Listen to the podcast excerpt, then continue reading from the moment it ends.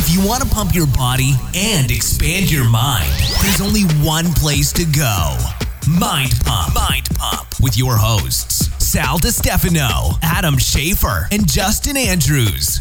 So this is going to be a fun one for a lot of the audience that loves bodybuilding talk. Your your technical bodybuilding talk. I love this conversation. I'd had a lot of people that had reached out and told me that we had to get connected to Dr. Scott Stevenson and uh, we had a few mutual friends reached out. He flew out to the studio and hung out and just had a great, great conversation with. Yeah, it was very technical. It's like most of the conversation is about muscle building, hypertrophy. Uh, I think we talked about anabolics uh, a little bit in this episode. So if you're really interested in the intricacies of building muscle and you like muscle talk, you're going to love this episode. Muscle now, talk. now, Dr. Scott Stevenson, super, super smart guy, one of the smarter guys uh, in our space. His website is BYOBBcoach.com. So BYOBBcoach.com. He has his own podcast called Muscle Minds. Um, and the website for that is advicesradio.com. And then he wrote a book called Be Your Own Bodybuilding Coach. And then finally, you can find him on Instagram at fortitude underscore training. So we think you're going to enjoy this episode. Uh, before it starts, I do want to remind everybody that Maps Anywhere is 50% off. Now remember, Maps Anywhere is the workout program designed to maximize your body's ability to build muscle, burn body fat, and improve its mobility without any gym equipment. So this workout, the entire workout can be done outdoors. It could be done at home. It could be done on the road in a hotel room. It's extremely effective, but it's very convenient again because you don't need any equipment. Now it's 50% off all month long. So if you go to mapswhite.com, that's M A P S W H I T E.com, and use the code anywhere50, A N Y W H E R E 50, no space, you'll get the 50% off discount for Maps Anywhere. So that's it. Without any further ado, here we are interviewing Dr. Scott Stevenson. What I found fascinating about you was your blend of uh, Eastern and Western influences. Yeah. With your, because you've got the Western education, PhD. What's your PhD in? Exercise physiology. exercise physiology, yeah. And then you've got you're also an acupuncturist mm-hmm. with the Chinese understanding what Chinese medicine and herbs and, and whatnot. Yeah, I'm a I'm a um, uh, Chinese herbalist, certified, nationally certified Chinese herbalist. I'm actually licensed in the state of Arizona as an acupuncturist. You can call yourself an acupuncture physician there. It's the legal title, but my my license is inactive. There's no point in. I'm so busy with the bodybuilding things that there's no point in uh, trying to squeeze that in because the overhead of trying to run a full practice. How, now, how did how does do both of those impact what you do for bodybuilding? Like, what are some things you've taken from both that have really contributed to your ability to put muscle on people? Oh, geez. There's like, I'm very, very open to herbs just in general. Um, I have to be careful. Like legally, you can't do telemedicine as an acupuncturist or an herbalist um, because you need to see them in person. The nature of uh, the diagnostic techniques, um, because this this was something developed thousands of years ago, required that you see the person. Like the people, some people are really good at facial diagnosis. For instance, they can read the face and basically read your mind in the same way. Um, and so I, I can't do too much long distance, but I've figured out ways in which when someone gets sick, for instance, what kind of herbs they can they're readily available. I'll load people up. I've been doing this for literally decades. Load people up on echinacea and various herbs that have uh, antimicrobial actions. I just sent someone some an herb called Banlan Gen, which is uh, uh, has a wide spectrum antimicrobial action. Um, which is just a very common tea that people would drink in China. It's kind of basic basic stuff, but we don't know about it here. in- What do you What do you see in the face, like or or the do you do tongue? Do you look at the tongue also? And tongue and pulse are the mainstays. Um, people, there's there are various schools of thought that have developed over the course of centuries, sort of at different time periods in the history of Chinese medicine. What we get in the U.S. Um, is kind of a generic combination, general practitioner type of Chinese medicine training.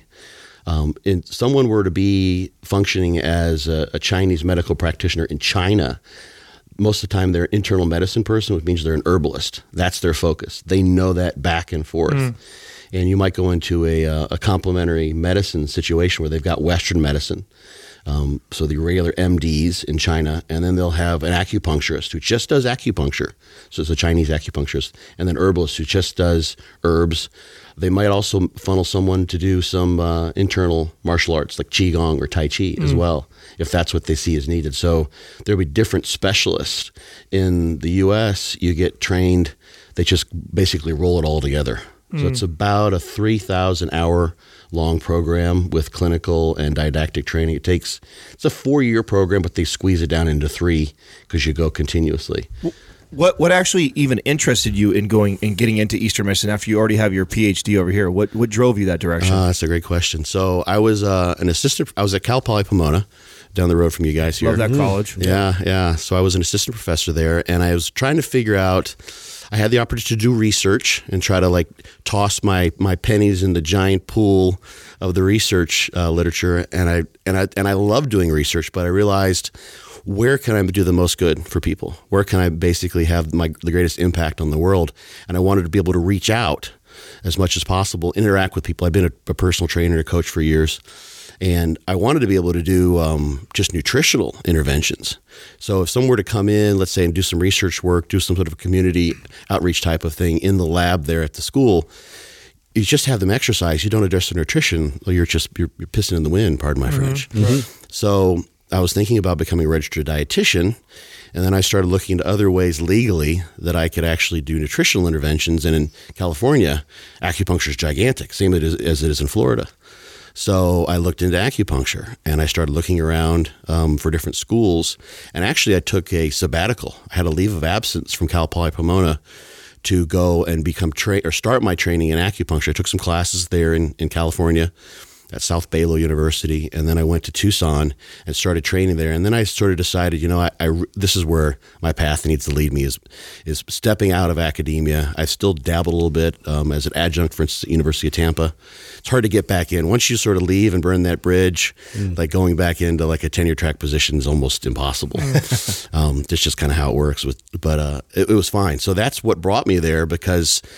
Chinese medicine is a is a full system of medicine. Yeah. Um, you can you like I said in, in Florida, you're an acupuncture physician.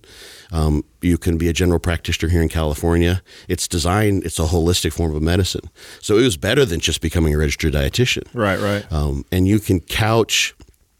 I mean, you, you, you have to be careful where and how you do this legally speaking, but you can, I can count, if I wanted to, I could, if I saw someone in person back in Florida and my, my license were active, I could, uh, um, see them and couch my dietary recommendations for them as a as a bodybuilder, let's say dieting down or what have you, in the context of Chinese medicine.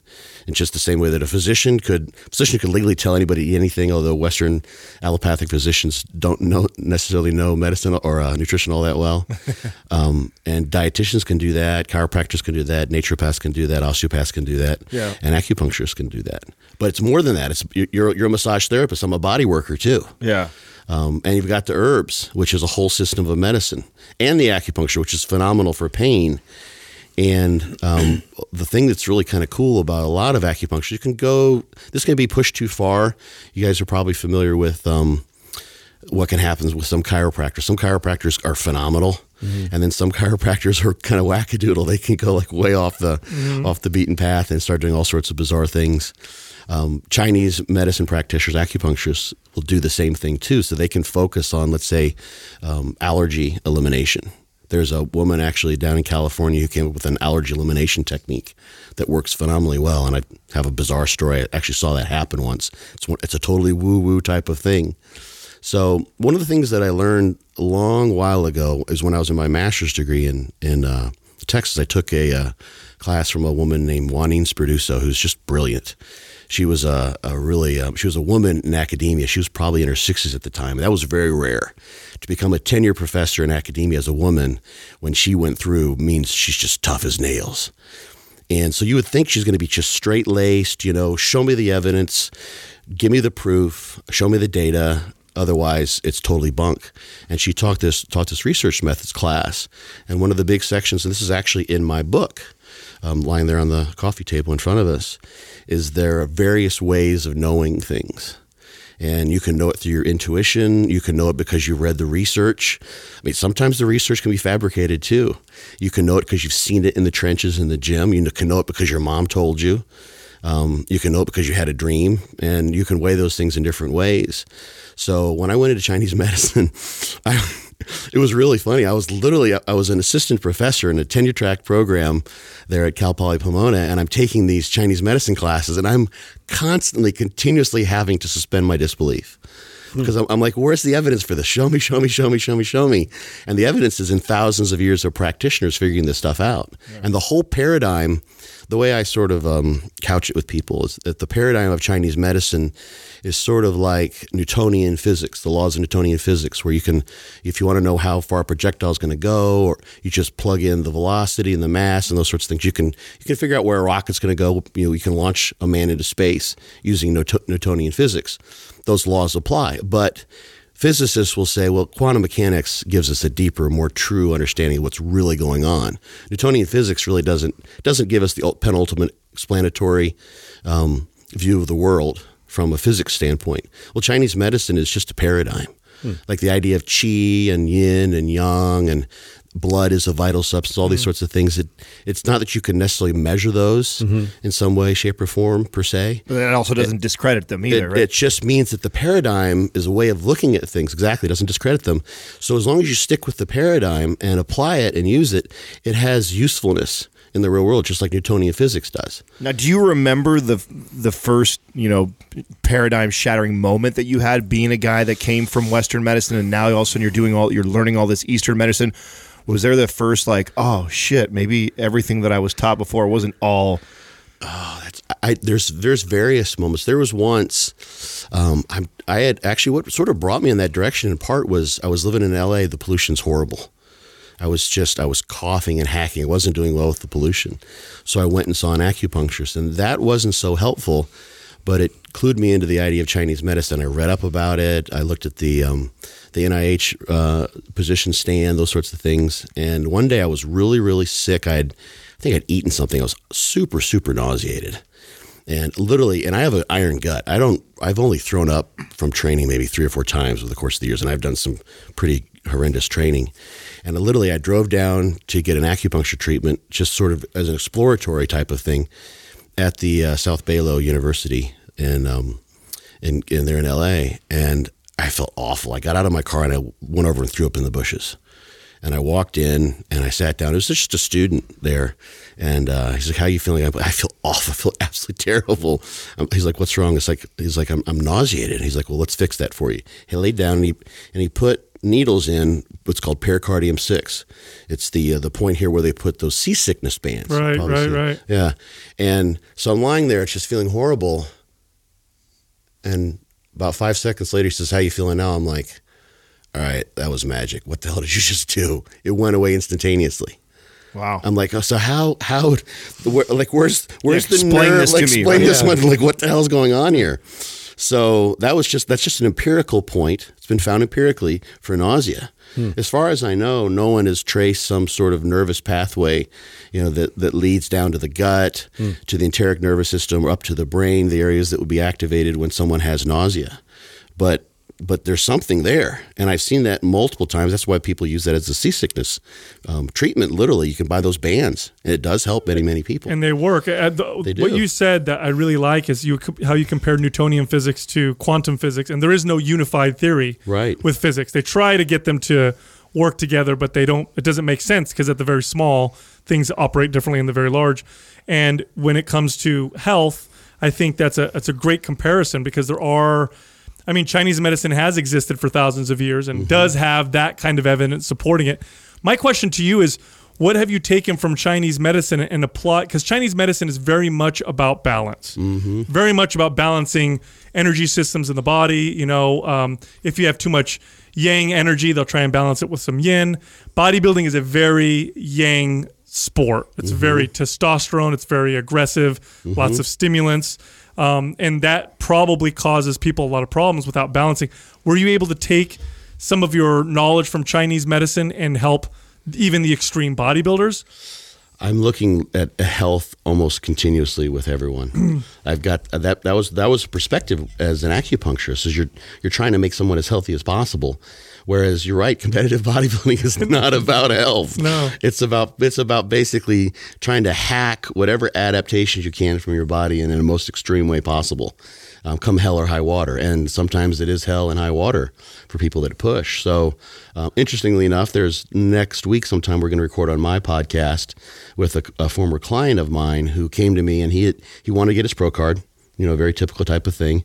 And I always ask goals. That's the first section of my book is what are your goals? Like long, big time bodybuilding goals, life goals, everything. Where does it all fit? Where, where's this, where does this bodybuilding thing balance with the rest of what you want to do with your life? And he had just gotten engaged or married at that time, and he wanted to have kids. And I said, okay. Um, and he lives in the UK, so steroid use is totally legal. It's not really frowned upon socially in the way it is in the States. And that was going to be a no go. So we had to, and we'll probably go into this on the podcast, but I had to go in and kind of do a detailed medical history with him as best as possible to figure out. So is it going to matter like five years from now? I sometimes use the rules of five. Like, will matter in five minutes? Will matter in five weeks, five months, five years, five decades? What? How do we rank things in terms of importance? And five years from now, whether you got a pro, pro card may or may not matter. But five years from now, or 15 or 20 years from now, whether he has a child and he has a family with the woman that he loves is going to matter a whole heck of a lot more. So that's what we did. We spent basically a year um, doing a PCT type of thing. We used the uh, the um, program for wellness restoration, Power PCT. Okay, and PCT is uh, post cycle therapy. Post psychotherapy, yeah. Michael So- Scally came up with that one. Pharmaceuticals, or did you use herbs and medicine, Chinese No. medicine, or both? I, I, I chose I- got I chose the best way I know, knew, and there's a little bit of research showing this uh, in like HIV patients that have been have used steroids for increasing red blood cell count and holding on to muscle mass.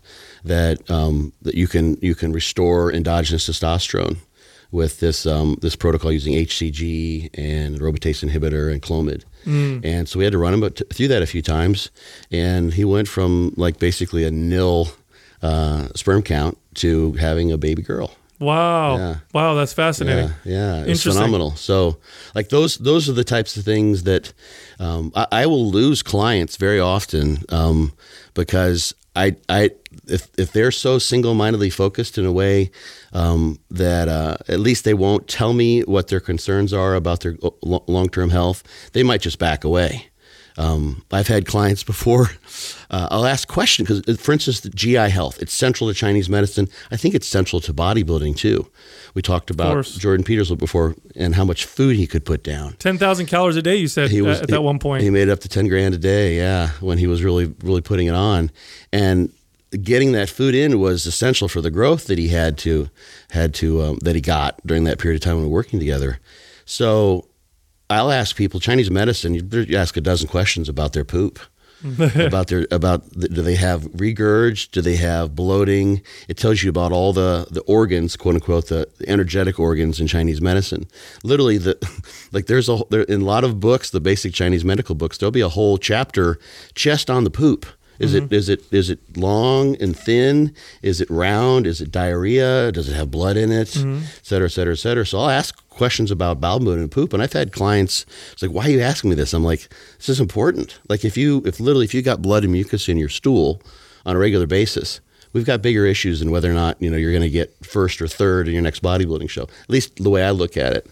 So uh, it's it may be somewhat, I guess you could say in a way, arrogant for me to think that I would know what's best for someone, but I'm just trying to do do what I the best I possibly can to help as many people as possible. So I always step back from that medical practitioner standpoint and try to help in that way. Excellent. Now, Someone like yourself with your kind of education and intelligence, are you ever, and you coming from the bodybuilding space, which is also for decades has been very bro sciency, lots Yeah, of right. hearsay. This is what we do. Why? Because that's just the way we do it. Are you ever shocked at old how sometimes the old wisdom turns out to be true, where you prove it with science? You ever shocked by any of that? Um, not not not so much to be honest. The thing that's here's here's the discussion that I have so often, and I really find it fascinating because I I ride the fence like that. Is that almost all of the bro sciencey things that have proven themselves to be true over the years. If you dig and dig and dig and dig and dig, which is what I something I love to do, you can find at least some semblance of an explanation in the Western science. You're not going to get it just by reading titles of, of papers or just skimming through abstracts. But if you dig deep in, you can you can figure out why these things might or might not work. Um, one thing we're going to talk about maybe is training, and, and I've got a this is a this would launch us into probably a, about a 10 minute explanation if you guys want to go there. Oh, love But- it. Okay, Yeah. so the bro split. Yeah. Where, where guys will train like once once a week, and that's if you look at the biggest bodybuilders, the biggest pros, most of them train that way. Mm-hmm. So, stepping back, there's there has been research done looking at extreme responders, people who just look- basically grow by driving past the gym. They Mm-hmm. just grow no matter what. and the moderate responders, and there are people with non-responders when it comes to muscle growth. Same Mm-hmm. Yeah, thing. most people. yeah, a lot of people, relatively Yeah. speaking, there's some that are literally non-responders. Sure. The hard, get- hard gainers. They'll get nothing. Right. They'll train for eight or twelve weeks, and you see. I I, I love these studies. I have a, a talk that I've actually given with John Meadows, who I know you had on. Yeah. He's- he was instrumental in getting me over here today. Um, uh, why you don't look like a pro, and I go through biological interindividuality in various various ways. And there are studies where they have the individual subject plots of muscle growth, like increase in cross sectional area with an MRI. And there, there are people that are literally they're like below the zero line. Like that's just some of that's just measurement error, but they literally got nothing. They trained their butts off in a lab setting, got yelled at by these guys, come on, push, push, push, push, push, and they get no growth. Yeah. And then there are some people who just grow like weeds. And one of the things, there's several things that sort of fit in there, but one of the things that's really important for muscle growth, and it's the way it normally would occur, is an increase in satellite cells, which you guys have probably talked about here several Yeah. times. So you need to have uh, more satellite cells in the in the muscle cell. They each have what's called a myonuclear domain in order to sort of govern the govern the protein synthesis and all the ultrastructural maintenance that goes on. Now, if, if you don't mind ex- explaining what a satellite cell is in the muscle, it's like a stem cell, right? Or, or It's, it's like a muscle specific stem cell. Okay. So it's not a contractile cell. It's not expressing contractile proteins. Okay. It's not adding to force.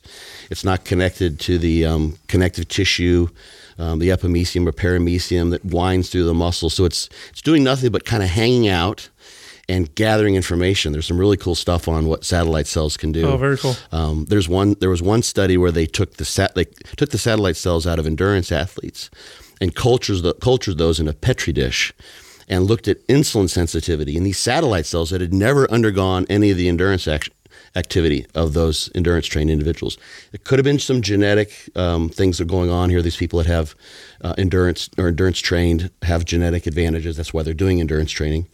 But when they cultured those satellite cells that had never done any activity, they had greater insulin sensitivity than satellite cells from sedentary people. That's exactly what you see in skeletal muscle that have been active. But these satellite cells never had been.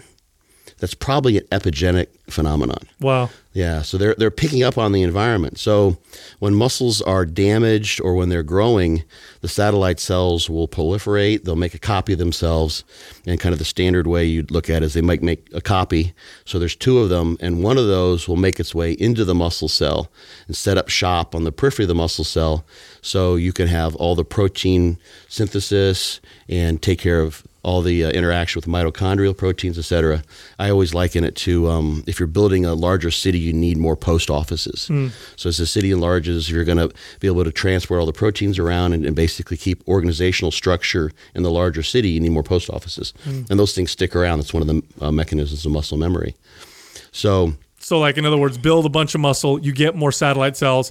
Muscle shrinks, satellite cells stick around. They do. and that's probably why muscles grow back twice as fast the 2nd time mm-hmm. around. That's one of the mechanisms. That's the theories, right? yeah. Yeah. Epigenetics is the is the other one, where some mm. of those genes become probably demethylated or otherwise um, set up so they're more easily they more easily express mm. themselves under the stimulus of training. Mm-hmm. So individuals who are the extreme responders, when they start out, they tend to have more satellite cells. They have a mm. higher satellite cell density, and they also get a greater release of mechanogrowth factor. It's an IGF one splice variants kind of IGF one that triggers all that satellite cell activity. Hmm. So they start off with more satellite cells, and their satellite cells are more re- get a better oomph to do their job to set up shop, so the muscle cells can get bigger. And the people who are non-responders, they don't they don't have those advantages. And as best I can find, I'm waiting for someone to explore this, but as best I can find, that that satellite cell activity that's triggered by the mechanogrowth factor, myogenin is another protein that's expressed in those satellite cells when they're doing their business. It lasts maybe five or six days, just about a week. Mm-hmm. So if you're someone who's a responder, who gets a good release of mechanogrowth factor to turn all that satellite cell activity, you that that action, that activity is happening just about for about close to a week. So you're getting all the, you train once and then you've got all those things set in motion for mm-hmm. about a week. You come back and train again. Now, if you're someone who's got a piddly response as far as turning on those satellite cells, then maybe you get a little bit of mechanical growth factor, maybe you get a little bit of response, but not quite enough to really turn on the satellite cell activity as much as you'd like to. Someone like that might need to provide another stimulus, More frequent training. more frequent training. Yeah, and, and and what I found as a personal trainer, who I, you know, I trained average people. I didn't train very many bodybuilders. It was just everyday people. Most people responded really well to training their whole body a few days a week, and then the few people that I did work with who were hyper responders, once a week. And then Yeah. mu- now, what about muscle Right. protein synthesis and how they measure that? And they find that it spikes and, and kind of drops after about 48, 72 hours. Is that that's a different you know mechanism that we're measuring? Yeah, that's that's part of it. That's part of what's going on. Is what's interesting is that that that that that is turned on. It, can, it it's actually blunted the more trained you get, and it's shortened as well from the data that we have. So. Um, that suggests if you're just looking at those numbers, you could train every other day, possibly. That's a, it's a it's a standard, basically uh, um, example of a training adaptation. Um, when you initially train and the stimulus is new and fresh, you will get this major response. And then the next time you train, or the more trained you become, the less of a perturbation in the equilibrium of the cell that becomes. So the protein synthesis isn't turned on as much. The muscle protein breakdown isn't turned on as much. You don't get as sore, all those sorts of things. So you have to push harder in order to elicit further adaptations. And the muscle protein synthesis is obviously um, very important for that. Now I have a question for you. So because that suggests that you know the variables, adjusting variables in your training will help maintain that that protein synthesis signal, right? Not doing the same thing over and over. Mm-hmm. Right. But at the same time, I've seen people take that so far to where they change their workout so often Right. that they don't get enough. Uh, they don't get enough of that skill and that strength of focusing on certain, like for example, a barbell squat. You know, uh, it, it might take you months to get good enough at it to be able to really maximize the benefit of it. Whereas, you know, we're hearing that you need to switch things up all the time. Where is that? Where's that happy medium, or how do you how do you judge that? Yeah, so so there's there's two different competing. I actually I did a talk with John this year at the Arnold Classic, and I kind of covered this one. Um, there's so many different p- lines of research that suggest both of those things. Daily undulating periodization is the idea that you'd use like a, a low rep range, a moderate rep range, and a higher rep range on different days of the week. So all of those different rep ranges are all good stimuli for muscle growth. They're all going to turn on hypertrophy. So you want to use all of them in a way so that you don't get uh, refractory to the same stimulus over and over and over again of always training heavy. But the bottom line is, at least when it comes to strength, as best that I've and this is this is one of those things that's in the research. This is why I did this talk. Is there are several studies where they've looked at the increase in strength and the increase in muscle size, fiber size, or lean body mass, and those things correlate really, really well. Mm-hmm. Probably the best study that I I know of was done with rugby players. And you, funny you mentioned squats because they followed them for two years, and the correlation increase in squat one rep max, and it's not that you necessarily have to do a one rep max. Just doing one rep max is probably not the best way to trigger muscle growth. Powerlifters aren't necessarily always the biggest guys; the bodybuilders are. Right. But that increase in one rep max in the squat correlated. I think the correlation was like 0.88 Wow. over two years with increase in lean body mass. Yeah, direct. Hmm. It's that covers about eighty percent of the variance Yeah. in, in lean body mass. So you can imagine that. Imagine someone who took their squat from you know three hundred to four fifty, and someone who took their squat from two sixty to two eighty five. Yeah, you're going to see more growth than the guy that did the. Yeah, it's pretty simple, and that's that's that's kind of common sense. It's bro science. The biggest guys are generally the strongest guys. It's not a perfect one to one, but if you double your strength in all your main core lifts, that's gonna that's gonna show up in some way, shape, or form. Yep. Some yep. of that's neurological. Hopefully, as much of it as, as possible is muscular. So the, the the part of, of that which I think you were kind of uh, hinting at is that you can't just get really, really strong at lifts by just practicing those. That's what powerlifters and Olympic lifters are trying to do. So that's not what you're necessarily wanting to do. Is just elicit all those neural adaptations. You want to get stronger um, on as perhaps on as many lifts as you possibly can, and in many rep ranges as you possibly can. What I would love, I'm surprised. I need to. I, want to contact these researchers and see if, if they ha- they have to have these data because, I, but I haven't seen them published. Is we also know that the the low load training, like 30 percent of a one rep max, mm-hmm. you know, 30 rep sets, which are brutal, absolutely atrociously brutal. Yeah, if they're taken to failure, don't they stimulate growth like almost anything else? On the short term, yeah, you get the same increase in muscle size. Scho- Brad Schoenfeld's done one of those. Warren Baum's done one of those studies. Um, Stu Phillips has done one of those studies. I would love to see the correlation between increase in weight used for those low load, um, low load training. oh, I see. So stronger in the 30 rep range. Yes, because we know stronger in one rep ma- one rep max um, predicts muscle growth. But I haven't. So that would basically that would answer the question, which I'm, I'm fairly certain is going to be answered with a yes. Is that increasing um, the ad- adapting to the training stimulus that turns on muscle hypertrophy is going to mean a hypertrophic adaptation. So whether it's lower reps, higher weight, or higher reps, um, lower weight, the more you adapt, the more you push yourself, the more you see the logbook and things move forward in the gym, the more muscle growth you're going to get. In, in my experience, uh, the, the the training that you're not doing is the one that typically will give you the best. Yes. You know, like if, if you Absolutely. always train that one rep max range, Absolutely. and then you go to the 30 rep, you just see crazy crazy progress. And Yeah. I'll flip. One of my favorite things to do, especially with female clients, because they never train in the heavy rep range. They, At least uh, not the average female client. Mm-hmm. Right. Is I'd take them through a strength cycle and blow their mind. Yeah. They're all of a sudden their butt would lift and their hamstrings would develop and Right. they'd get great arms and all that stuff. Along these lines, uh, the that neural adaptation that we talk about with strength that plays such a big role in maximal strength. So Mm-hmm. it's not necessarily that your muscles got bigger; it's that the juice going to the muscles, that that amp signal, is stronger, and you have a more coordinated, I guess, uh, lift. How big of a role does that also play in muscle building? Because if you have a better connection and signal, shouldn't that activate more muscle fibers, or doesn't that also contribute to more more muscle growth as well? So the way I see things, a bodybuilding is is an attempt to hack the biology of your muscular system, in particular, in order to create a muscular callus. You, you really don't care how much stronger you get. In fact, it's it's better for your overall joint health. Probably. to not be lifting as much heavy stuff as you possibly can. Yeah, yeah. I mean, guys who've like done Like- heavy squats for years, you know, Ronnie Coleman, good It's like example. it's like Ronnie Coleman versus Dexter Unfortunate- Jackson. Yeah, exactly. Yeah. So there are so many things that go into those nervous system adaptations. The nervous system um, is is uniquely set up to uh, be able to activate the muscle as it adapts to a, tr- a stimulus like weight training in a way that is is can just happen with simple neural reorganization, simple neurological strategy. So there are things like simply being act, being able to activate more motor units than you could before. Right. Um, that's a hard thing to test. That research literature is kind of kind of wonky. It's kind of funny to be honest.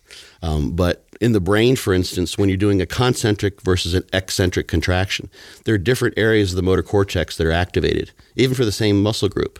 And it's a weird thing. Literally, it's I always say it's an unnatural act to lift weights because you're picking something up and you're putting it right back down And doing it You're again. picking it up and putting it down. picking like, what is wrong with you? Where wh- move it somewhere? Do something with it. Why do you just keep on obsessively picking up and put it down? Well, you're trying to create a callus. It's like mm. it's like rubbing sandpaper on your hand. Hmm. You're trying to make a callus there. It's a, like if you saw people doing that. Imagine gyms, you know, in some bizarre alternative universe where people are just trying to make their their skin really calloused, and they just they just go in and they just rub sandpaper all over their bodies. That's kind of what we're doing with with weight training. Mm-hmm. We're trying to make our muscles bigger. There's obviously evolutionary biological mm-hmm. reasons for that. It's a display of fitness.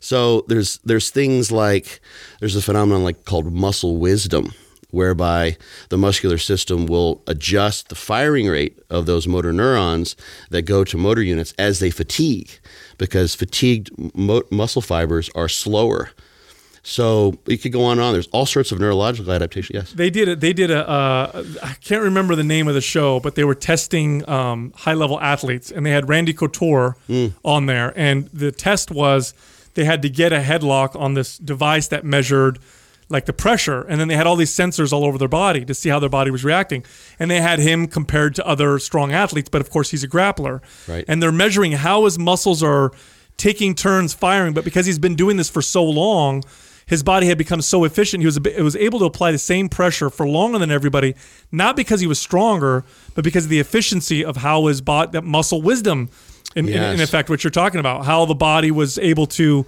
fire certain muscles and activate some harder than others, but maintain the same level of pressure. Yeah, with, within a given muscle, there's a rotation among motor units. So they'll do these studies where they can isolate Within the same muscle. Within the same oh, muscle. Oh, a lot of them are like in the hand. It's hard to study these in larger muscles, but they'll, they'll be able to isolate different motor units. So the one nerve that goes to a number of fibers.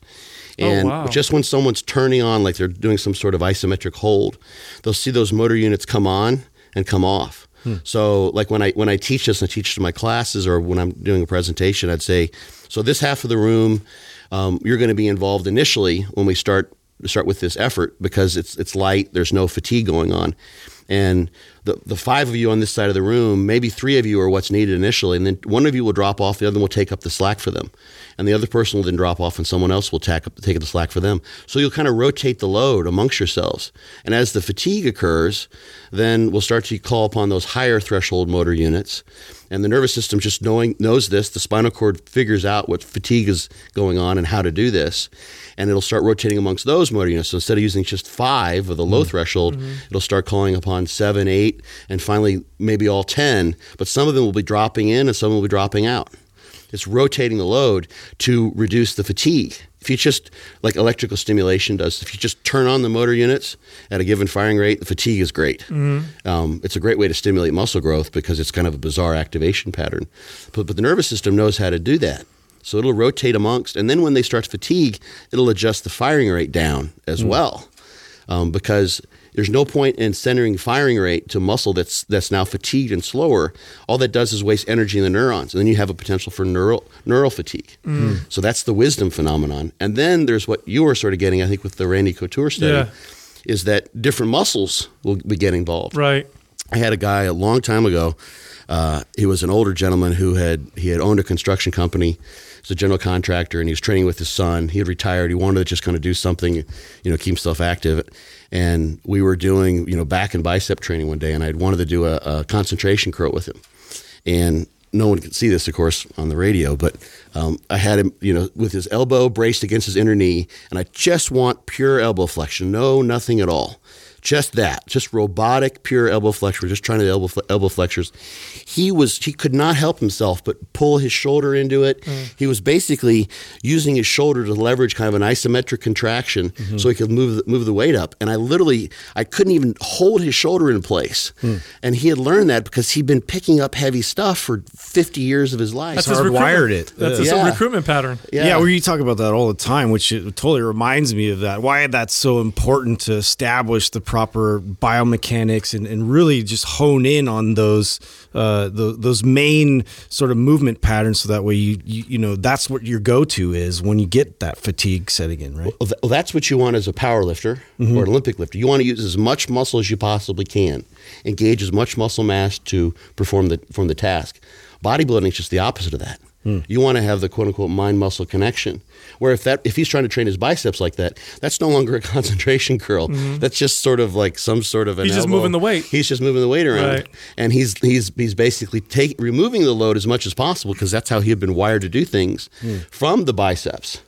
So And and this is why I think because you get good at whatever you train, right? So if you train like a bodybuilder, you start to become good at that. You get very good at isolating and activating and maximizing, uh, you know, muscle growth through the through these types of patterns.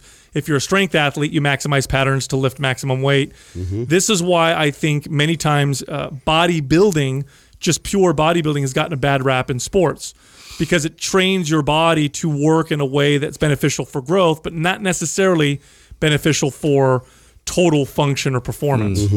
Yeah, the, the, that that harkens back to specificity of training. Yes. Mm-hmm. So you want to increase the muscle mass in the gym, but make sure you're training the nervous system to use that muscle mass on the field or on the court or wherever it is you can Exactly. apply it as an athlete. Exactly. So I have a question for you. Here's a here's a, a, a little bro myth that I've Okay. witnessed, I've felt. I have no explanation for. I have my theories, but I want to see if you know any any science to support this. For a long time now, and the, uh, first time I ever heard about this was uh, Arnold Schwarzenegger's Encyclopedia Bodybuilding. how they would do a heavy cycle of strength training and it would produce denser, harder, more granite looking muscle than the traditional bodybuilding type training. Now, I've seen that in myself when I train heavy, my muscles seem to feel hard. It's a different feel to my body. Mm-hmm. And I've noticed this in, in, in people I've trained. Is that total bro science, or do you think there's something to explain it? Have you witnessed it yourself? So that's where people would, if they if they want to get really bro sciency, hmm. and I just I just saw someone make mention of this in an article that I need to read. But I, I addressed this maybe in this book. I address it, and I have a fortitude training system, and I address it in that book as well. People will then sort of invoke the idea of sarcoplasmic Yeah. versus myofibrillar hypertrophy, and that there's that is not something you can you can put those things into Google Scholar.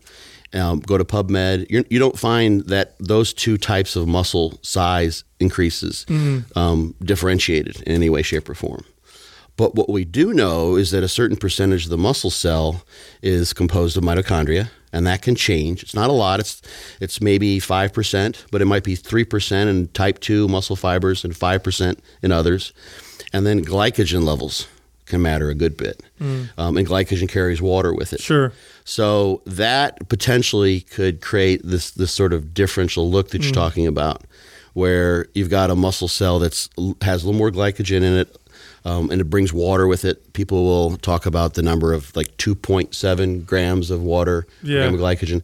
That's actually from a study with rats in the liver. Yeah. It's glycogen levels in the liver of rats. You can't really translate that. No, uh, there was a guy named Mike Sherman at Ohio State who who looked into this, and it's all over the place in terms of how much um, water you get with a given amount of glycogen. The glycogen is stored as a glycogen glycogenin complex with protein. There's an osmotic effect, but it seems to vary. Um, how much potassium is in your system can make a difference there. You actually won't glycogen load if you're devoid of potassium, if you're pota- potassium deficient. Potassium is one of the main intracellular electrolytes. So there's that, and there's also um, intramuscular triglycerides stored in the cells. So you take someone who's doing like a high volume bro type of split, and you and you're reducing glycogen levels, and actually you use muscle triglyceride pretty substantially. Hmm. Some Scandinavian researchers have looked into that. You, it actually can be dr- dropped a good bit, and that varies. it's all over the place from the data I've seen as to hmm. how much f- fat is in inside the cells, the skeletal muscle cells. So, in doing that, when you have a stimulus that reduces the intracellular fu- fuel stores, the adaptation is to store more, more of those. Right. So you're ready for the next, you know, 30 or 40 set workout that you're going to do. So You get more of that pump, more of that fluid, whatever. yeah, well, you get more of those, more of those, uh, more of the, the fuel stored in there and the water. Yeah, So- the non-muscle fiber structures and all that. exactly the, the s- stuff in the quote unquote sarcoplasm. Right, right. So there's a little bit of data that sort of would suggest there's some variability there, but I haven't seen anyone. I would love to see someone study that. You can look at um, Oh, so would I. It's so subjective though. How would they test that? Like my, muscle myo- granite. packing density. Okay. is what they would do. Okay. They, so they look at um, do a cross section of the muscle. You can look at the myofibrils and see how dense they're densely they're packed in the skull. Oh, so if you have a, a two cells that are exactly the same size and one has 90 myofibrils, these numbers aren't Mm-hmm. at all accurate, and the other one has 100.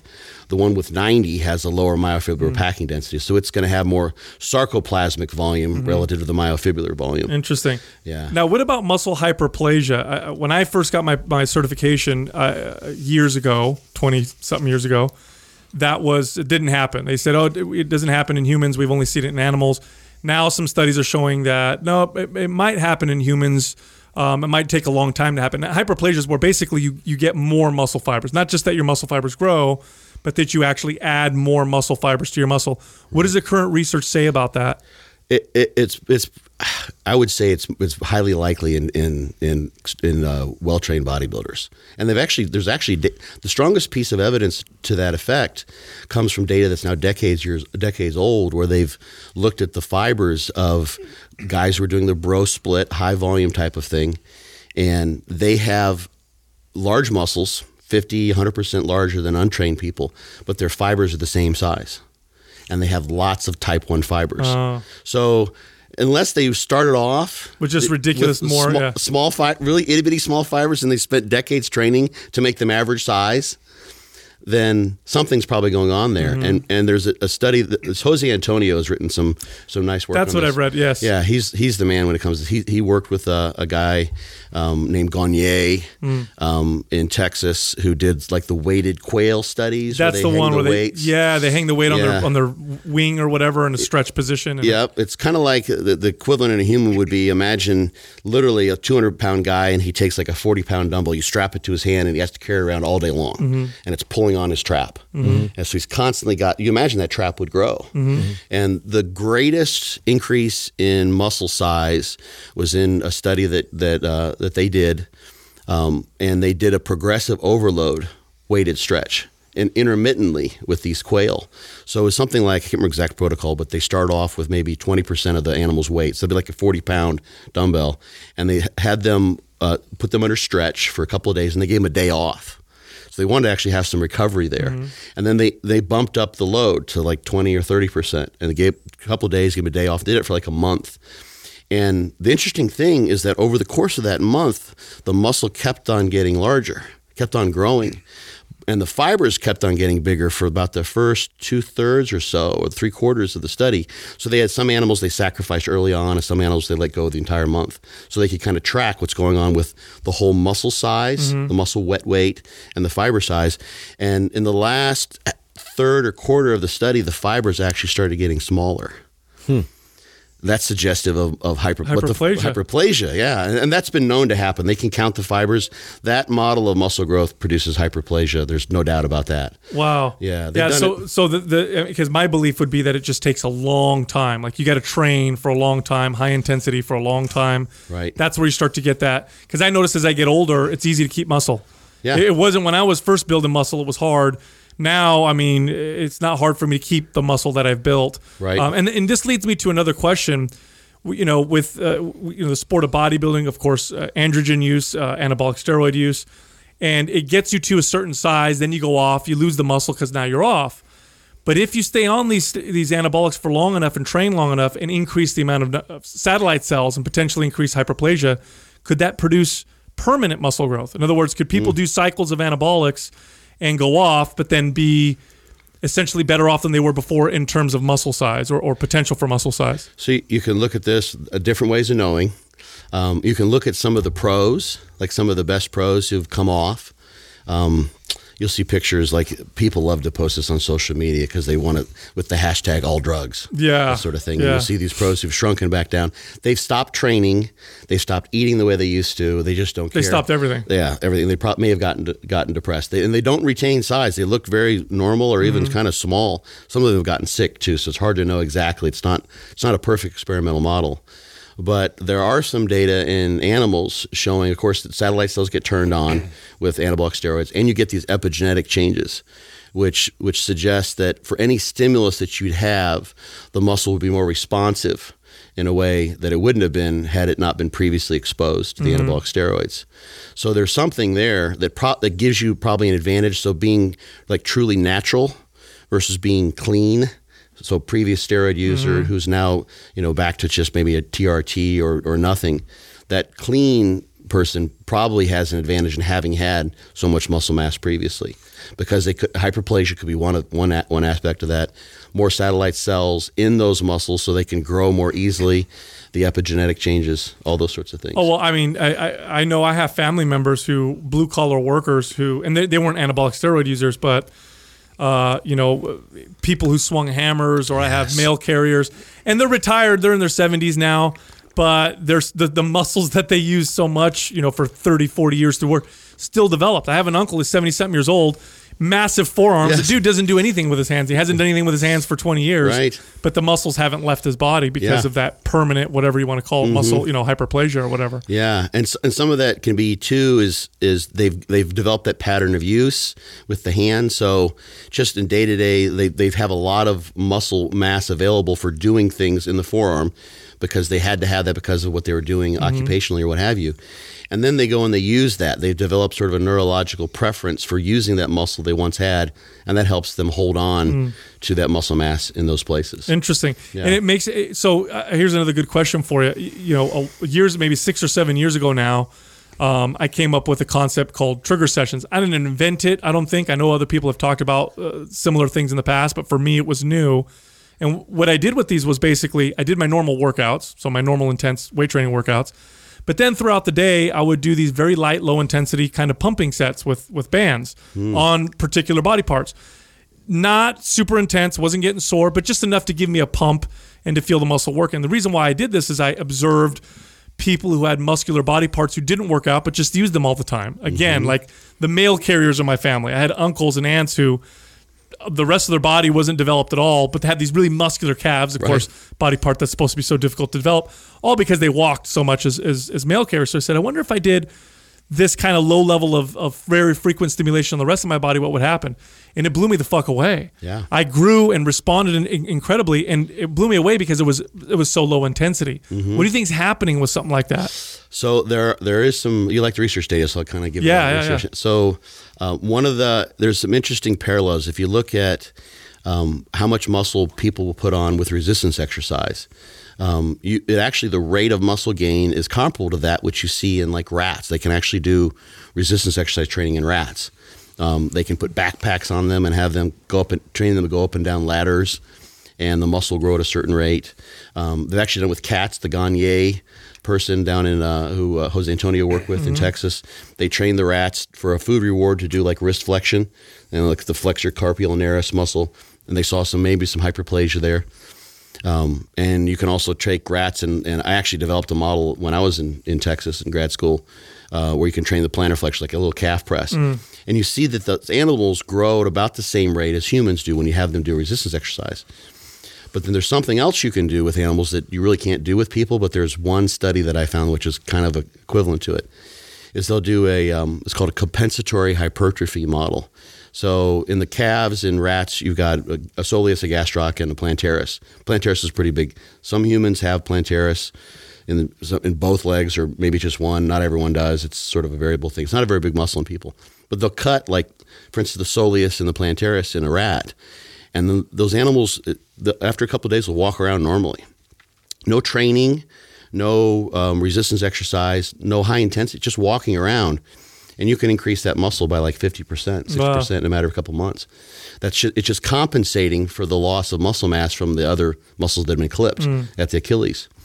So I, I did find a study, and it actually you can get, I think I've seen about 100% increase in muscle size in the gastroc. Sometimes they'll cut the gastroc with the other muscles. Various ways you can do it. There was a study where they'd have, they had people who had um, torn their Achilles, and for whatever reason they couldn't repair it. So they take the flexor hallucis longus muscle, one that kind of lets you flex your big toe, and they would connect that at the calcaneus to take the place of the the plantar flexors that normally would be there.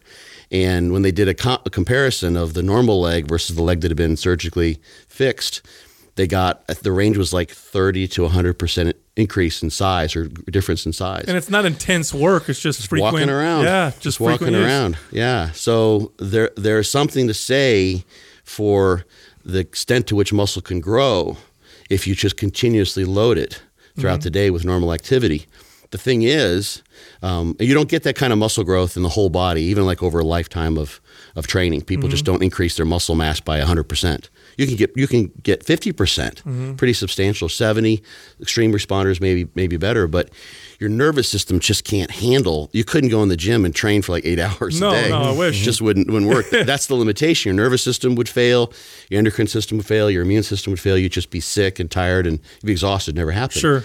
But the muscle can adapt to that. Mm-hmm. And that's the cool thing that you're doing with these trigger sessions is that you're going in and just doing something that sort of simulated that The chronic mechanical overload. signaling. The mechanical stimulating, Yeah. but but only in a muscle or two, not the whole body. Right. It wasn't like squat all day long. No, no. You- but if would- you did squat all day long, it would be very. You could do it with a very low intensity because you have to be careful for the for the CNS, and that's the thing that I noticed. And uh, it, it really blew me away because that you know, gosh, when I first got into working out, I was under the impression you blast a muscle and then you leave it alone and let it rest and recover. Mm-hmm. So I used to literally, that's what I used to do. I'd go to the gym, hammer my legs, and I'd sit on the couch and watch TV.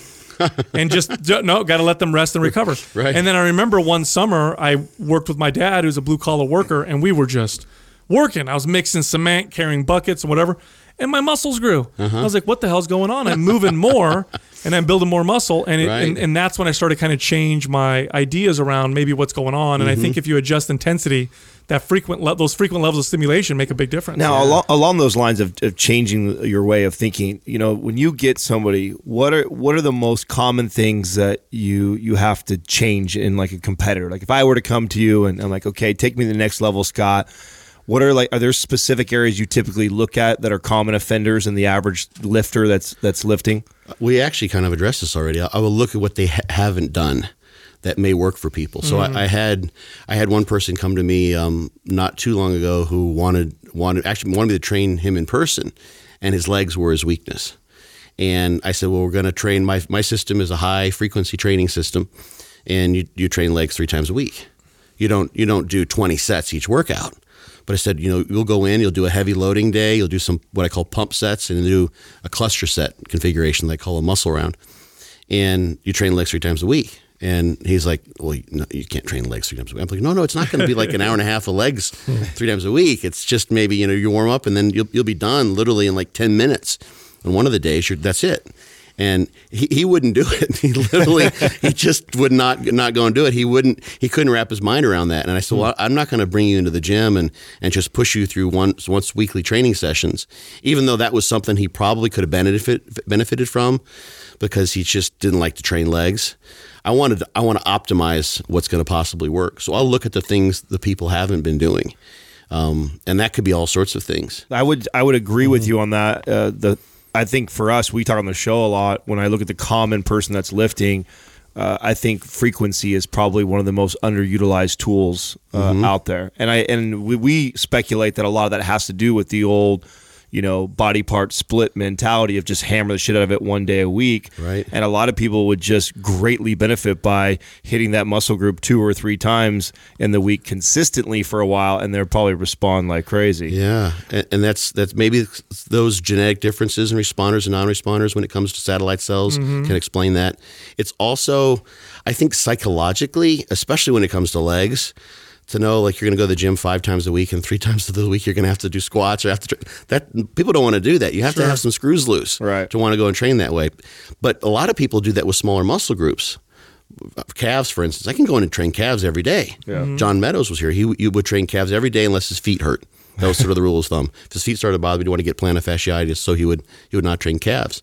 Or biceps, you could do that, but no one wants to do it with squats or leg presses or what have you. Right. So some of it's just the mentality, but there are those systems like um, milk and squats or um, super squats. Wait, milk and squats. Hold on. Is this where you drink a gallon This of the milk a day? And you- yes, this is the GOMAD. Yeah. I've read about this. So this is where you literally drink a gallon of milk every day and squat every day. Right. Yeah. I don't. I can't remember how. There's various variations on that. Yeah. I put on 15 pounds. It's weird. Yeah. Well, Right. yeah, you're, you're drinking 2,000 calories of milk and right. you're squatting. Right. Yeah. Yeah. So excellent. Hey. Uh, Here's a good question for you. Uh, you know, we've observed, and it's widely understood in, in, in common knowledge, although it's disputed, that free weights tend to build more muscle, uh, especially in, in beginner and intermediate, than machines do. Hmm. Is that true? And if it is, why would that be true? Like, why would a back squat build more muscle than a leg press or, you know, a deadlift more than a machine row or something like that?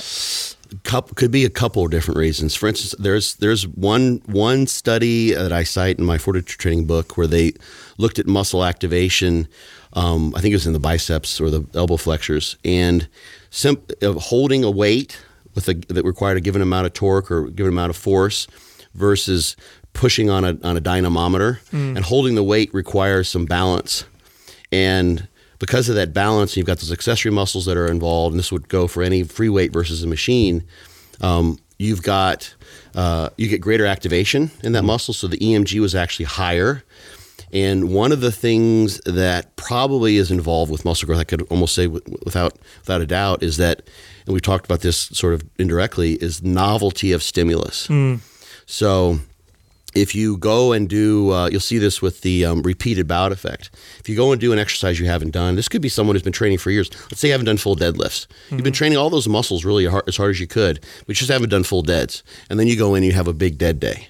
You'd be sore as crap. Oh, yeah. It'll just whack you. Absolutely. But if you start doing deads every week or every other back day or what have you, you're not nearly as sore. One of the ways in which that might be occurring is a shift in your nervous system, learning how to activate that those muscles with a little bit of a cleaner activation pattern. So those on and off rotation amongst motor mm-hmm. units, turning on them at a certain frequency, which is best for producing a smooth tetanic contraction in those in those fibers those sorts of things you get better at. Whereas you can imagine if you had a nervous system that was just really shaky and you're just sometimes you'll see this of course Oh, yeah, when you take time off the threshold. gym. yeah yeah so so that shakiness is indicative of this nervous system not quite knowing how to activate as best as it possibly could that's the type of thing that's going to produce muscle soreness Mm. because those fibers being turned on and off um, the contractile lattice is sliding back and forth on itself causing damage. yeah, you're going to cause damage. So free weights in, in that sort of subtle way um, could potentially cause more muscle damage. Not that you want to damage the muscle per se, but if you look at um, like pure eccentric training versus pure concentric training, they've done some meta-analysis where they looked at this. You get a little bit better growth from the eccentrics. You get more soreness from the eccentrics. You can still get growth from isometrics and concentrics but there's something about the free weights in terms of maybe getting greater activation and potentially causing a little more damage, which initiates that whole Mm. remodeling response where you get more more myofibrils, et cetera, et cetera, et cetera. Yeah, see, this is the, I, I'm I'm in the same camp as you. That's what I think as well. But then it starts to break down when you go extreme balance. Like, oh, cool. So if balancing things then require you know uh, builds more muscle, then why don't I stand on a physio ball Right. and you Right. know hold one dumbbell up in the air? And that's just because the load isn't enough. Well, then the activation goes down. They've done those studies. Oh, too. really? Yeah, Okay. Because then, you've got such a balance task that you can't activate the you, your mind muscle connection's gone. You're you're trying to do like a dumbbell fly on a on a on a, uh, a Swiss ball, and you're like rolling all over the place, and you can't you can't lift the same load. You can't even come Mm-hmm. close. I mean, unless you want to like potentially burst the ball, then you've got another problem. But Right. someone who could use a 100 pound dumbbells is if they've got a really difficult balance task is not going to be able to use 100 pound dumbbells and that's going to tell you to some degree they're not going to activate the pecs in the same way Interesting. the other thing with with free weights that I th- and psych- psychology is is is such a big deal. Exercise physiologists sometimes will just say uh, the brain's just a big block, black box. You know, we don't really worry about it. But if you think about the people who are and the mentality that comes with free weights, just think about your average guy who goes in the gym. You know, who's thinking about what do you bench, um, and he's comparing himself. Everyone knows what's on the bar with free weights. People don't know what's on the machine when you put the pin in there. There's no comparison. So if you got you know 135, you see the young kids who go in there, they've got 135 on the bar. They they won't they don't want to do 95 because they know that makes them look like a wimpy. they want to do heavier loads. So free weights, I think, just from a sort of a psychosocial perspective, lend themselves better to training harder. And the people that have the mentality, like like Jordan Peters, for instance, um, they want to move the biggest loads they possibly can. And the people that want to make get the most muscle growth often realize that the hardest, the harder way there is often going to be the most productive. It's not always the case. Um, the counter the counterpoint to that is that sometimes, and I did this with squats for years. Squats never did much for my legs. I trained, I got it to doing a 585 pound squats for reps. I just got a big glutes. I didn't get the leg growth I wanted. Just the biomechanics and everything I possibly could. You're just glute dominant. And I with just that. I was just really really glute dominant. My low back. Actually, I got good back growth from it. Hmm. Um, Every and- bikini model's dream. Right, exactly, exactly, exactly. So uh, you do you can get a better mind muscle connection if you find a nice loading curve or good biomechanics in a machine. Some machines just feel phenomenal. It's like this chest press, this this particular converging chest press with this cam on it just has a phenomenal loading curve. I don't feel like I'm using my triceps or my anterior delts at all. It's just brilliant. Mm-hmm. That's going to be a great machine if you progressively overload on it. Mm-hmm. Whereas for some people, okay, every time I I warm up on the bench press and I feel my rotator cuff mm-hmm. just both sides just wanted to like rip in half. Probably not a good exercise. Yeah, yeah. And the other thing about free weights too is when you use a machine, you have to move based on the mach- the way the machine moves, whereas free weights follows the person. So whether you're five five or, or six foot, the bar follows you versus the other way around. Right. What about advanced uh, training techniques? You know, things that we wouldn't necessarily recommend to the average person, but things you might utilize in advanced training. For example, uh, forced reps or partial reps or uh, weighted stretches in between sets or you know those types of things. Like, where do you do you see lots of value in those, and which ones do you use? If Yeah, you is use there a any hierarchy of those? Yes. Um, gosh, there's there's so many p- bits and pieces there. All those intensification techniques um, have to be used very carefully because I the way I look at things is that the limitation is your nervous system to some degree. The muscle can handle all sorts of things.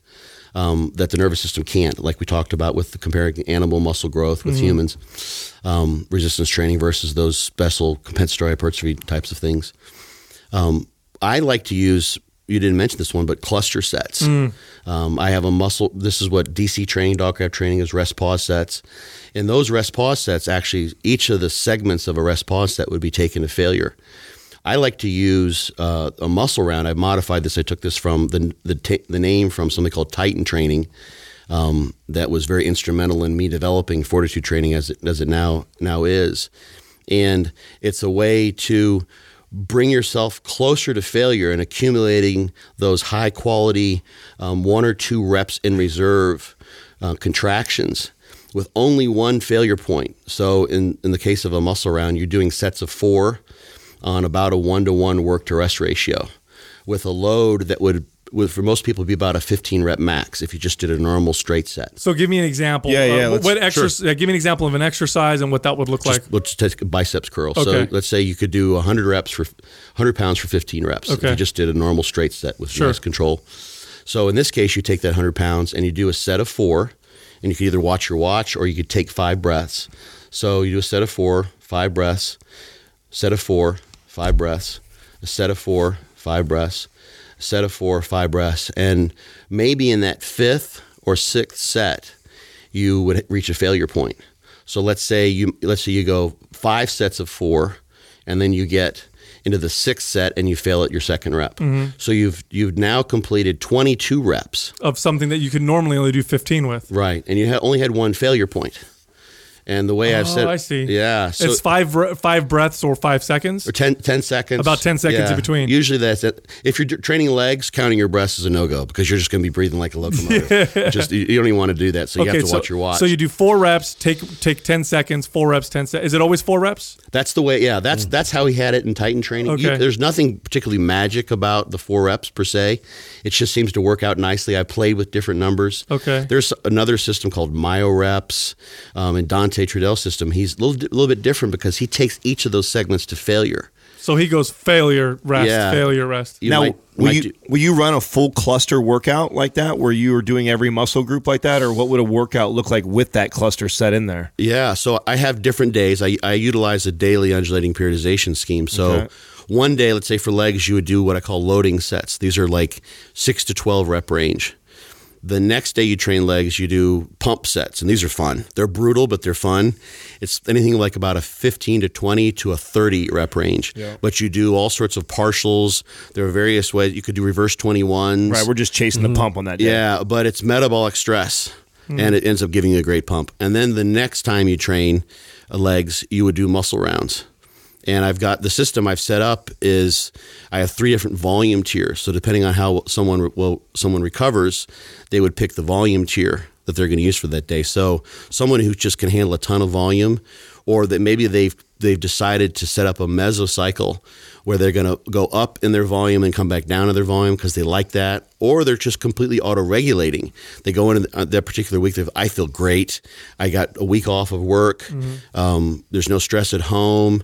I'm sleeping. I'm eating great. They might do the heavier, vol- the higher volume tier, and they might do like two two sets of like a leg press and a Smith squat for a muscle round each, and then maybe like a knee extension and then a hamstring curl of some sort. That's it. So you're really only doing, you know, it's you got the two cluster sets you just said, and then maybe one other one after that, and then on that volume, but but you've also done more. You've, that's also the third time you train legs that week. Right. right, right, right. So No, you're doing it once a week. Uh, that the cluster sets are once a week, but having trained legs traditionally or, or more traditionally the other times. Uh, there, there's a heavy heavy day and a light day, and then the muscle round day. Right, right. So the muscle rounds, the, the the idea there is to accumulate training volume, and make use of the fact the muscle can adapt much more readily than the nervous system and the other systems by getting 22 reps as opposed to just 15. So you get 22 reps of of uh, of loading on that muscle for a given muscle round in Mm-hmm. that example, as opposed to 15, but only one failure point. Wow. Now, when you apply this to athletes, do they see crazy results from just applying these cluster sets? Well, I have people do the whole system. Everything's Okay. kind of integrated. So, um, yeah, I've seen.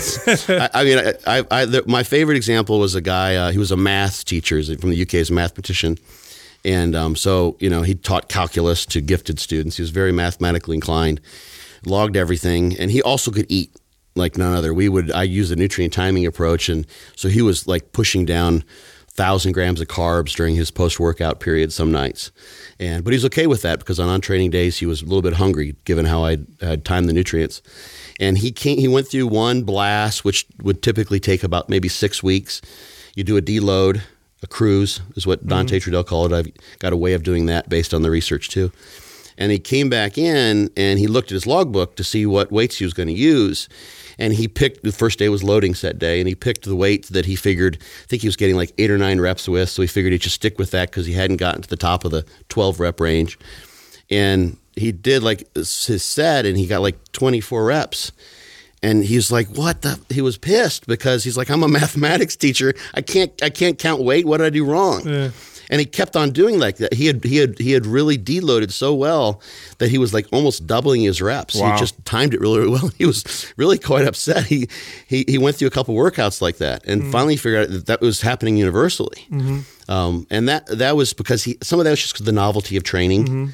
Um, there's various things that I think are going on there. One, he, you know, he was getting used to training hard with those heavier loads in maybe a way that he hadn't. Um, also, when you do a high, the high rep, the pump sets are can be some of the most brutal aspects of the training. Yeah, you don't need to convince me. Yeah, they're really yeah, they're really really hard. So like you do a set like that where you know it's like you're you're saying hello to God at the end of the set, and then you when you just do a set of twelve, it's heavy. Well, it's not nearly as hard. Mm-hmm. So you you develop sort of a different mentality that allows you to push harder in those loading sets in a way you didn't. So those things I think they interact Mm. in a certain way. Um, then the the thing about the cluster sets as well, the muscle rounds, is probably that um, you get to really realize what failure is for you. If um, they've done studies with uh, with untrained people and have them try to estimate how many reps they can get with a given load, and they're way off. They're they'll underestimate. Oh, like, I, I even find reps. that with myself. I don't train to failure very often at all, uh, and when I do, I'm always shocked that I'm like, "Oh, this is the next rep. This is the only one I'm going to be. This is the last one." I'm like, "No, I think I can do another one." Yeah. It turns out to be five more reps. Right. Because I just your, your gauge for how much you can do. You have to test it every once in a while. Otherwise, you have no idea. You kind of have no idea, or at least your, your idea is, is, is way off. You talk a lot about balancing the the central nervous system with the muscular system in terms of you know intensity and volume and, and you know muscles can take a lot. The cns is the one that you got to kind of watch a little bit. Mm-hmm. What are some techniques that you use for your athletes on allowing their cns to be able to take more? Because you know theoretically they're- could just work out their muscles all the time but you got to get them to manage their cns is it do you use techniques like sauna you know cold you know rinses sleep? Are there supplements that you use to help them out? Sauna can be phenomenal. Yeah, absolutely. I, I'm, I'm rebuilding my house now, and I want to get a sauna in there. If, if I can squeeze it in, I can get my contractor to kind of do what I'm hoping he'll do, um, just for clearing uh, uh, all the chemicals that are in our environment. I know you guys have talked about everything from you know xeno xenoestrogens and um, things in our water supply. Tampa has horrible, horrible water. Oh, yeah. So that can be phenomenal. People people get a nice anxiolytic effect. I'm really big on um, on uh, sleep aids. Sleep's like we sleep horribly in our society, It's really really badly. So I will sometimes dip into Chinese medicine and try to help people with sleep in that in that regard. Are there So- some good herbs that you you typically will recommend? Uh, kind of depends on the person Sure. and what's going on. There's different there's different reasons why someone might. There's probably about eight different diagnoses that Okay. would just sound like gobbledygook if I if I told you what they are. But um, one is Ziziphus. Okay. Is um, Suan Zao Ren is the name of, of uh, the herb, and you can buy that. It's a, one of those ones. It's it does have kind of a um, uh, a sedative like effect for many people. I had a client come in once who, um, if I recall, she was a young woman. She had a sugar daddy, and she didn't have anything to do with her life. And she would just stay up and play video games. And and she came in, and um, she wasn't sleeping like at all. And we gave her um, this this herbal formula. She came back the next week for her next visit, and it was like, "How's your sleep going?" She's like, "I'm sleeping all the time." It's like, "Oh, that's awesome. How much sleep are you getting at night?" She's like, 20, 22 hours. Whoa. Like, no, hold on.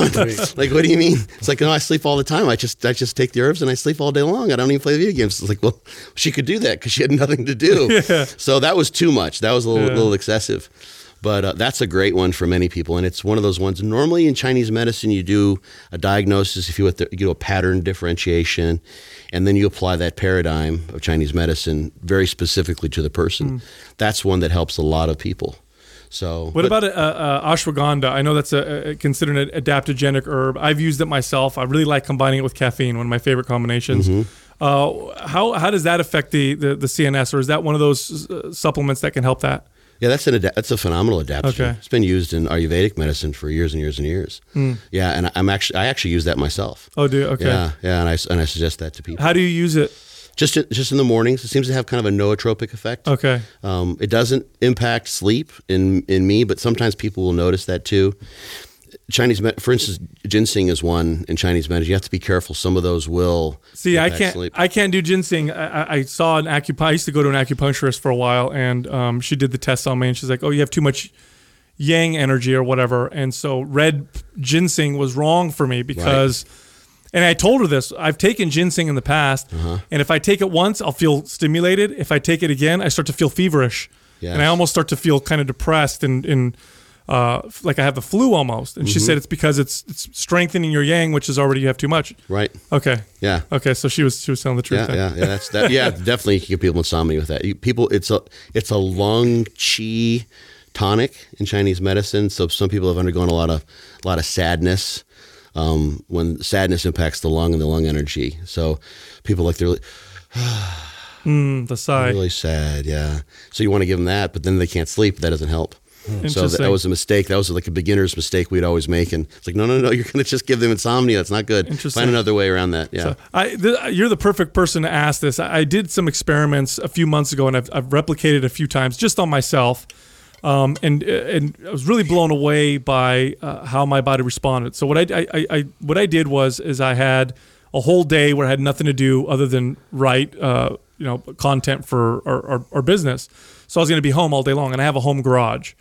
And so what I did was I picked three exercises, and I did uh, not really heavy load, but heavy enough to feel. And I did three sets of five reps of each of those exercises every other hour, all day long. So I must have done about seven workouts. Okay. And I theorized that I would start to feel stronger as the day progressed, and then I would start to feel weaker as the day progressed. And that's exactly what happened. I got stronger Yeah. by the third or fourth workout. Doing that, I noticeably I noticeably built muscle. And each time I've done that, those all day workouts, it's sub it's it's not failure. I'm not going to failure. It's not super intense. Right. But if you add up the total volume, I'm doing an incredible amount of volume in sets. Have you ever experimented with like all day workouts like that? Or what, what do you think may be happening there? It's it's this chronic overload thing we've, we've talked about. It's almost like an extended version of your cluster set. Uh, yeah, I guess you could say. nah, not, Not really? quite, but yeah, but, but it's it's just like the mechanic who's constantly doing the work, or when you were started working with your dad, your Yeah. Mm-hmm. legs grew. Um, it's probably like late afternoon is when you felt the strongest. Yes. yeah, that's Yeah, what yeah. the research generally suggests. The performance is is enhanced at that time point. Yeah, it, So- was, it was really weird, you know. Yeah. Mm-hmm. and I could feel myself almost building muscle doing this, and you, you add up the total volume, and it was just I don't remember how many total sets I did, but it was insane. Oh, I can absolutely believe it. It's it's funny. I just did a I did a charity event this last weekend with Paul Carter. He writes for T Nation, phenomenal guy. Um, Paul, uh, how's it going, brother? Um, and we talked about uh, one of the questions that was asked was uh, a woman who was working with working out with another woman who wanted to gain weight, very unusual. She wanted to lose weight. How should our workouts differ? And it points back to this idea that people we've we've created the workout as like this one hour period of time where you do everything you're going to do to try to get muscle growth, and we don't we ignore the idea um, that you're pointing at there is that literally throughout the day, if you had a life and a lifestyle that would allow you to do that, you could train that way. Um, it's not something like you're an unusual person, I think, in this regard, and that you want to experiment. Oh, yeah. this is your, your curiosity is almost limitless. Right. I'm guessing. So you're willing to do that. Plus, you don't mind the pain and misery of picking things up repeatedly. De- Yeah, I'm staying at home and again. working out all day. Nobody wants to do Right, that. exactly. People don't. People Right. don't. Most people don't want to go to the gym. That's why exercise adherence is so poor. But yeah, that's a perfectly viable way. Again, we're just trying to get the callus to de- to develop in terms of the muscle size. Hmm. I think of it. Uh, I've used. There's very so many analogies, but I think of it. If you wanted to get a good suntan, would you go to the tanning booth and like just blast yourself for an hour? And you just get burnt. Mm-hmm. No. you go out in the sun every day. Yeah. I use that exact. By the way, I use that exact analogy probably like ten times. Yeah, It's great. yeah, it's a perfect analogy. It is. It's all adaptation systems. Yeah. You know? Repeated exposure, like That's that's that's that's sending the signal. It's like, hey, by the way, we need browner skin. We need browner skin. We need bigger muscles. We need bigger muscles again and again. This, if the system gets it like once a week, uh, so there there's so many ways that muscle can adapt and the nervous system can adapt um, for that infrequent type of challenge. The nervous system can just sort of figure out, mm-hmm. you know, how to activate the muscle better. You can just increase enzymatic capacity to improve mm-hmm. fatigue. It's just not enough in, in my mind, to, to it seems like at least to warrant for most people really much of an adaptive response because it's so infrequent. I ag- I agree. It's just it's interesting when you examine all the different training methodologies, how they can be so. They can be almost at odds. Like you had, you know, like Mike Mentzer and heavy duty style training, where you're hitting a body part once, absolute failure, leave it alone. Right. Arnold doing 20 sets per body part three days a week, you know, high volume, high pump.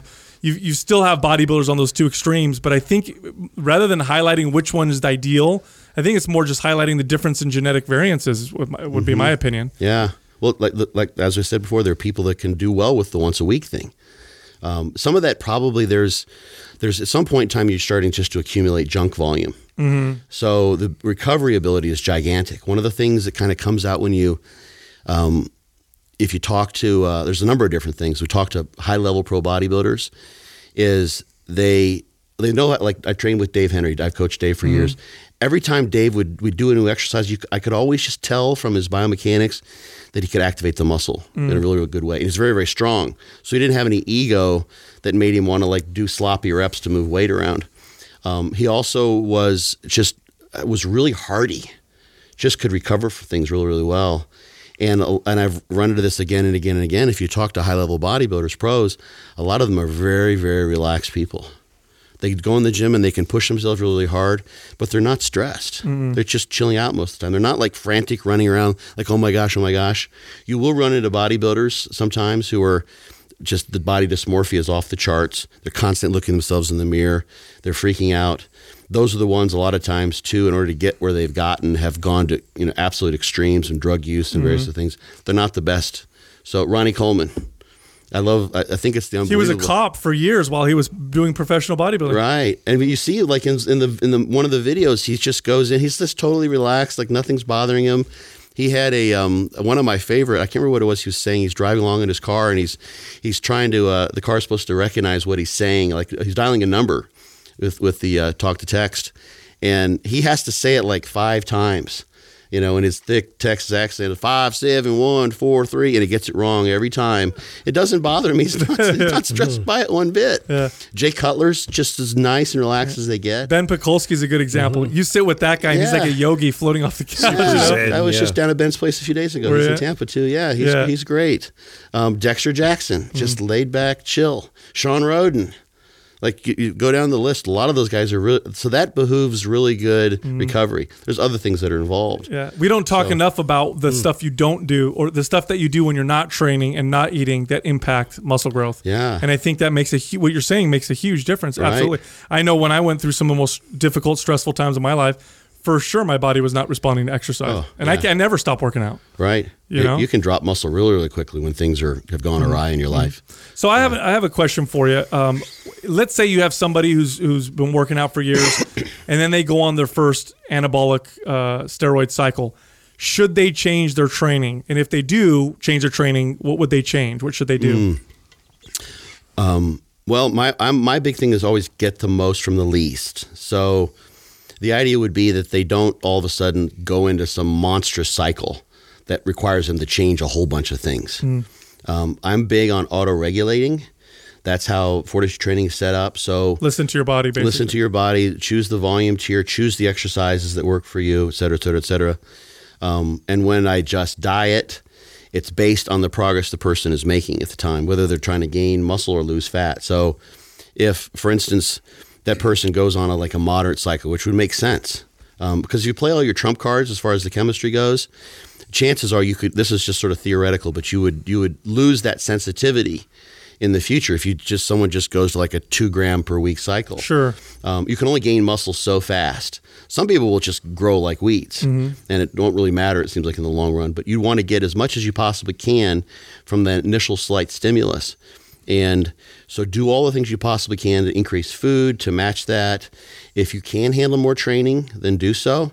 But the other thing that, to recognize is that now, if you are stronger and you do have somewhat of a toxic load coming from those drugs, um, you might just keep the volume the same because now you're lifting heavier loads. And Dorian Yates is the is the kind of the quintessential example of this, where he found that he had to train with lower volume over over time over the years, the stronger he got, because It's more damage on his body, just the weight alone. yeah, just the, everything. And we we've talked about on it's it's been kind of a hot topic. You probably talked about uh, Brad Schoenfeld's volume study that No, no, let's bring that up though. Oh, okay. Yeah. Yeah. so it, it came out in this in this past year, and he, he uh, they found a uh, a dose response for training volume in terms of muscle growth, not for strength, ironically enough, which is kind of a, a standout situation because that's not typically what you'd find. But they had in their highest volume um, group, they were training for the lower body. I think it was 45 sets per week um, to failure. In like Oh, wow. The, in like the eight to 12 rep range. Um, something like that. So that was like those workouts were like they were going in and doing like five sets of squat to failure, eight to 12 rep range, and then two, like 90 seconds between sets, and then two minutes rest. They go to five. They'd start doing 90 seconds rest between sets of eight to 12 on a leg press. It was if you read through the, the methods, which which a lot of people don't do, they just read the abstract. And think, oh, okay, the more the more better. I can do this many sets. It was just it was diabolical. It would have just it would have just been. I, w- I would have had rhabdomyolysis and been hospitalized myself trying to do that because you know I, I would have been doing you know just crazy loads. It just can't happen. Now there's got to be so that, that's those were people who were resistance trained, but there had to have been a, a good number of reps in reserve really um, for them to have uh, accomplished that. So though that kind of volume is not something you can handle when you already become pretty strong or you're getting stronger. Um, my the, the main thing is that the stimulus needs to be balanced by recovery. So, you, if anything, if you want, in my opinion, if if someone gets on and they start making better gains and their gains are coming at a reasonable rate, um, just allow the recovery to help with that. Don't don't don't bite that urge to like, okay, now I'm Superman Now I got to turbocharge everything. and now, now I can just go bonkers. Yeah, it may not be the case. You don't know. Mm-hmm. And So- w- with anabolics, you talked about how there, there starts people stop responding because they've just been on them for too long. Is that receptor down regulation that's happening? Yeah. So the the literature there, the receptors don't seem to downregulate. Okay. Um, in terms of the receptor density, they may e- even go up, but there's some desensitization that's obviously happening there. Um, there also seems to be like if you look at like that um, the study by Jose Antonio we talked about, and if you look at other studies looking at highly hypertrophied hypertrophied muscle cells, there's some limit to how big the muscle cells can get too. So there's probably um, something in the muscle cell such that as it's growing and growing and growing, it's just gonna gonna slow down that rate of growth. It can only become so large so quickly. So I don't know what's going on exactly in terms of the molecular mechanisms that would cause the desensitization, but it's like, gosh, because I've been online since the begin, literally the beginning of the internet, and people will always say, well, the receptor density doesn't go down. It's like, well, if there's no desensitization, this would be a really phenomenal bio, lack of biological negative feedback. It's like, well, you could just keep taking drugs and you would just, That's you know, it. grow the size of the Michelin Man. Yeah, Yeah, right. There'd be no limit. You know, everyone would look like Big Rami and then bigger. Yep. There has to be some limiting bio, negative feedback, putting things in in uh, to a stop or bringing things to a standstill. I don't know what it is though. in Yeah, terms of- interesting. yeah, Interesting. Well, shit, man. Fascinating uh, and fun interview. Yeah. You're you are full of information. yeah. I could talk to you for another two or three hours. I get this. Yeah. The questions aren't slowing down at no, all. no, no, not at all. No, I really appreciate you coming on the show, man, and answering blast. some of these questions. Definitely, Absolutely. definitely. I mean, I think our uh, a lot of our audience that's interested in the in the intricacies of muscle building and training, um, and especially the advanced techniques and stuff that you're talking about, I think is really going to help them out. Cool. So I appreciate you coming so. on, man. That's part of my mission to help Definitely. as much Nice. as possible. Right Thank on, you very Scott. much, man. You're welcome. Thank you. welcome. Thanks, guys. Thank you for listening to Mind Pump. If your goal is to build and shape your body, dramatically improve your health and energy, and maximize your overall performance, check out our discounted RGB Super Bundle at mindpumpmedia.com. The RGB Super Bundle includes MAPS Anabolic, MAPS Performance, and MAPS Aesthetic. Nine months of phased expert exercise programming designed by Sal, Adam, and Justin to systematically transform the way your body looks, feels, and performs. With detailed workout blueprints and over 200 videos, the RGB Super Bundle is like having Sal, Adam, and Justin as your own personal trainers, but at a fraction of the price. The RGB Super Bundle has a full 30 day money back guarantee, and you can get it now plus other valuable free resources at mindpumpmedia.com. If you enjoy this show, please share the love by leaving us a five star rating and review on iTunes and by introducing Mind Pump to your friends and family. We thank you for your support, and until next time, this is Mind Pump.